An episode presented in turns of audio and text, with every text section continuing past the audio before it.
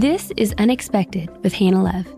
In this podcast, you will gain a new perspective of how God loves you enough to call you to things that you couldn't have imagined for yourself.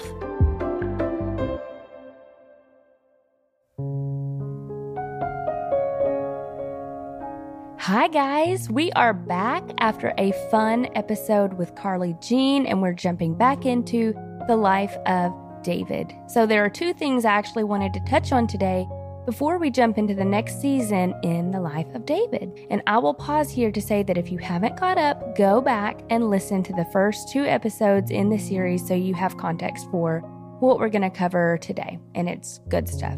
Okay, so one, I wanted to point out that David couldn't wear Saul's armor from the last episode. And he didn't use Saul's weapons. Why? Because they weren't meant for him. In the last episode, we see David gear up to fight the giant, and after trying on King Saul's armor, he saw that they did not fit him. So, what did he do? He wisely rejected using armor that was not meant for him. During his time of preparation, God gave him talents and gifts meant specifically for him. And guys, God does that for us too. David's gifts were fit for a young man and appropriate for a shepherd. He had a sling and he had stones, and most importantly, he had faith that God would claim the victory. Have you ever done that? Look at someone else and think, maybe that's the tactic I should be using. Maybe that's the business plan I need. Or maybe I should practice that skill set that that person is using. Why not? They seem successful. Let me tell you why. God gave you your own skill set. He gave you your own giftings, and He gave you the experience catered to your life. Don't make the mistake of trying on someone else's armor. God gave you your years of preparation for your own life and for your own journey ahead. Don't compare, sweet friends. God equips us purposefully. The second thing that I wanted to point out was this David already knew that he was anointed to be king. Yet, he served Saul anyway by attending him with humility in his court. He literally served the man that he would one day replace. Not only that, but he also stepped up to volunteer his own life to fight against the giant. Think about it. David was told years before that he would become king of Israel. And he knew this, but he didn't boast.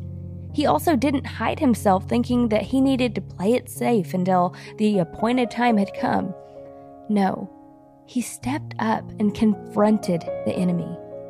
Not only did this display strength and character, but it also displayed his faith. Can I tell you a secret that David already knew? He knew that faith was a weapon. He had faith because words had already been spoken over him and his future. What do you mean, you may ask? Well, did you know that in 1 Timothy 1 18 through 19, when Paul is writing to Timothy, he encourages him to use the words spoken over him as a weapon against the enemy. It says, So, Timothy, my son, I am entrusting you with this responsibility in keeping with the very first prophecies that were spoken over your life and are now in the process of fulfillment in this great work of ministry. In keeping with the prophecies spoken over you, and with this encouragement, use your prophecies as weapons as you wage spiritual warfare by faith and with a clean conscience. Paul wrote this to Timothy thousands of years after David's time in the New Testament, but the principle is still the same. That's exactly what David did. He knew that he had been anointed.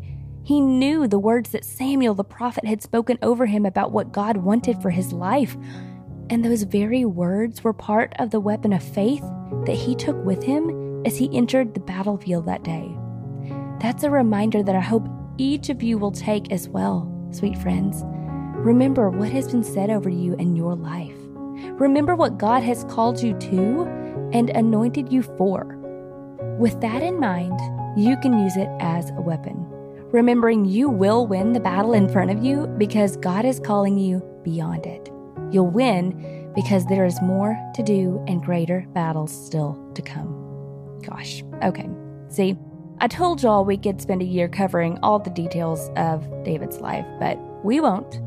Today, we are going to step into the next season of David's life that I like to call On the Run. I felt like it was appropriate.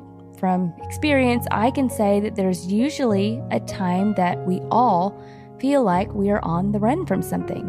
It might even be God that you're running from. Like the call on your life is so overwhelming that you just run away out of fear, out of intimidation, and frankly, out of feeling like you aren't equipped or qualified for any of it. Others of you may be pursuing God's calling on your life, but you feel the enemy coming against you. Maybe today you're even on the run from all of the attacks the enemy has brought against you and your family and your future. Maybe you're just plain tired. Relentless warfare is a tactic from the enemy. He loves to pursue us. Why? Because if he is successful, we will be too tired to pursue our God given purpose. This is where David finds himself running, not from God, but from the enemy. Let me read some scripture here to set the scene. 1 Samuel chapter 18 verses 1 through 30. After David had finished talking with Saul, he met Jonathan, the king's son. There was an immediate bond between the two of them, for Jonathan loved David. From that day on, Saul kept David with him and wouldn't let him return home. And Jonathan made a solemn pact with David because he loved him as he loved himself. Jonathan sealed the pact by taking off his robe and giving it to David, together with his tunic, sword, bow, and belt. Whatever Saul asked David to do, David did it successfully. So Saul made him a commander over the men of war, an appointment that was welcomed by the people and Saul's officers alike. When the victorious Israelite army was returning home after David had killed the Philistines, women from all the towns of Israel came out to meet King Saul. They sang and danced for joy with tambourines and cymbals. This was their song Saul has killed his thousands, and David his ten thousands. This made Saul very angry. What's next? he said. They credit David with ten thousands and me with only thousands. Next, they'll be making him their king. So from that time on, Saul kept a jealous eye on David. The very next day, a tormenting spirit from God overwhelmed Saul, and he began to rave in his house like a madman. David was playing the harp, as he did each day. But Saul had a spear in his hand, and he suddenly hurled it at David, intending to pin him to the wall. But David escaped him twice. Saul was then afraid of David, for the Lord was with David and had turned away from Saul. Finally, Saul sent him away and appointed him commander over a thousand men and David faithfully led his troops into battle. David continued to succeed in everything he did, for the Lord was with him. When Saul recognized this, he became even more afraid of him. But all Israel and Judah loved David because he was so successful at leading his troops into battle. One day, Saul said to David, I am ready to give you my older daughter, Merab, as your wife. But first, you must prove yourself as a real warrior by fighting the Lord's battles. For Saul thought, I'll send him out against the Philistines and let them kill him rather than doing it myself. Who am I? And what is my family in Israel that I should be the king's son in law? David exclaimed. My father's family is nothing. So when the time came for Saul to give his daughter Merab in marriage to David, he gave her instead to Adriel, a man from Meholah. In the meantime, Saul's daughter, Michal, had fallen in love with David, and Saul was delighted when he heard about it. Here's another chance to see him killed by the Philistines, Saul said to himself. But to David he said, Today you have a second chance to become my son in law. Then Saul told his men to say to David, The king really likes you, and so do we. Why don't you accept the king's offer and become his son in law? When Saul's men said these things to David, he replied, how can a poor man from a humble family afford a bride price for the daughter of a king? When Saul's men reported this back to the king, he told them, Tell David that all I want for the bride price is 100 Philistine foreskins. Vengeance on my enemies is all I really want. But what Saul had in mind was that David would be killed in the fight. David was delighted to accept the offer. Before the time limit expired, he and his men went out and killed 200 Philistines, and David fulfilled the king's requirement by presenting all their foreskins to him. So Saul gave his daughter Michal to David to be his wife. When Saul realized that the Lord was with David and how much his daughter Michal loved him, Saul became even more afraid of him, and he remained David's enemy for the rest of his life. Every time the commanders of the Philistines attacked, David was more successful against them than all of the rest of Saul's officers. So David's name became very famous.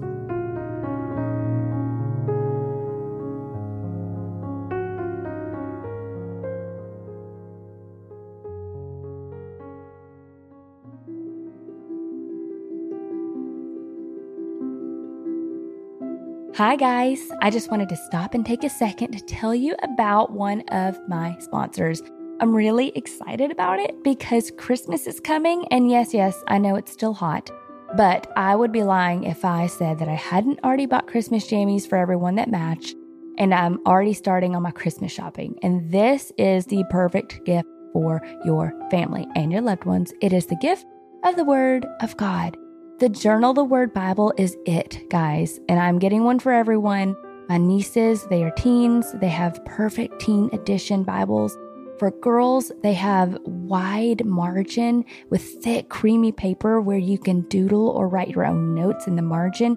And I'm just really excited about it. They have men's versions, they have reference editions, and they have awesome covers. It's the perfect gift for friends, for family, and guys, I might even keep some around the house so I can just gift them to people that come by.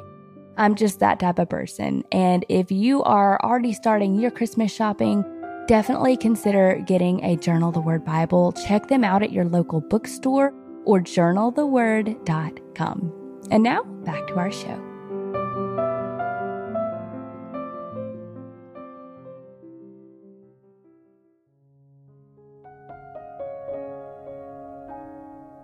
Okay, I know that was a lot to follow, but are we tracking here? The bottom line is that Saul is becoming increasingly jealous and fearful of David. He sees God's favor on him. He knows that he himself has lost God's favor. And to add insult to injury, he also sees the love that people have for David, including his own family. He feels threatened, and eventually, he tries to throw a spear through David while he's literally in his house playing the lyre to him. Yikes. so, this is where I'm going to give my Cliff Notes version of David's story. David was likely around 15 years old when he was anointed by Samuel as the future king. And it was years later in his late teens that he killed Goliath. Then he enters into King Saul's household, which is where we are picking up today. And at this point, David is likely around 20 years old because at the time you had to be 20 to enter the military. And we see that he's active in the military. So we know he's at least 20. And at this point, he's entered into the king's household and he serves for years. Again, this is all a time of preparation for what comes next for young David. And during this time, he plays the lyre for Saul, and when he comes of age, he does begin leading men in the army. He eventually became successful as a warrior and even married one of Saul's daughters. And this is where things get hairy. King Saul couldn't control his jealousy any longer. Overtaken by an evil spirit, Saul attacked David while he was serving the king, and David flees. This marks the beginning of a new season, a season of running for the remainder of 1 Samuel, at least 12 more chapters, David runs for his life. I mean, this is a years long battle. And I do encourage each of you to go and read these chapters for yourself because it's seriously full of action and intrigue and could be a script in a Hollywood movie. But we don't have time for that today. Rather, I will share this. When David fled, he hid and gathered a group of followers. These were battle tough men who rallied behind him and they fought for him. So for years, David and these men are in constant motion. They're hiding from Saul's army. They're running all over the country. They're hiding in towns and caves and anywhere that they could keep moving. And during this time, on two separate occasions, David was within striking distance of Saul and spared his life. Remember, David had a heart after God's own and he dared not take the life of a man that God had once anointed. Simultaneously, during this time, David and his men are also out fighting and destroying enemy forces. So not only was David fighting other battles while running from King Saul, but King Saul was also at war with surrounding countries. Honestly, there's about 10 chapters of just running and fighting and more fighting. there was a fight everywhere you looked. So when David wasn't busy running for his life from Saul, he was busy fighting for his life against other enemies. And as weary as he must have been, his reputation was growing, as well as the support of the people.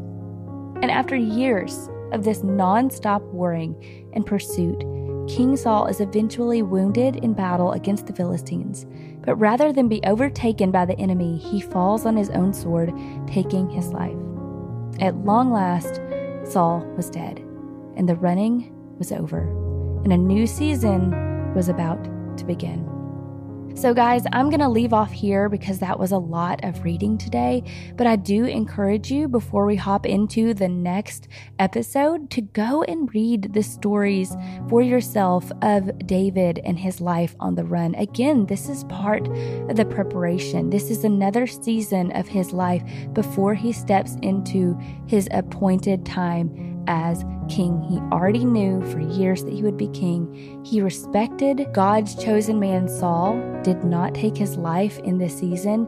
And not only is he running from the enemy for his life on one side, but he's running from the enemy on the other side. Can you imagine the distraction? Can you imagine the fear and the weariness that he must have felt? That's us. That is us so often in our Christian walk. We are running from the enemy. We are tired. We are weary. And we are distracted by all the noise of the enemy around us. But there's a season ahead of his appointed time. And often we hear the saying that you're closest to the breakthrough when the battle is the most intense. And that's what we see here. So I hope that today, as we go through the week, that you guys remember that Sometimes the battle is the most intense before the breakthrough, before the appointed time. Maybe you've already been anointed for something. Maybe you've been in a season of preparation, and then maybe you've been in the battle for so long that you have forgotten the time years ago when the anointing happened but the appointed time is coming and that is what we are going to cover next episode in this the life of david in this series i hope you guys are sticking with me and i hope that if you want to study his life you'll go back and you'll read through the rest of first samuel and into the next chapter because that is where we pick up next week I love you guys. I hope you are enjoying this series and I hope you are finding some encouragement in the life of David. I love y'all, and I hope you have a great week. Thank you so much for listening today. If this episode has encouraged you, please feel free to share the show with your family and friends. There's a lot of stuff going on in the world today, and my hope is that this show is a candle in the dark.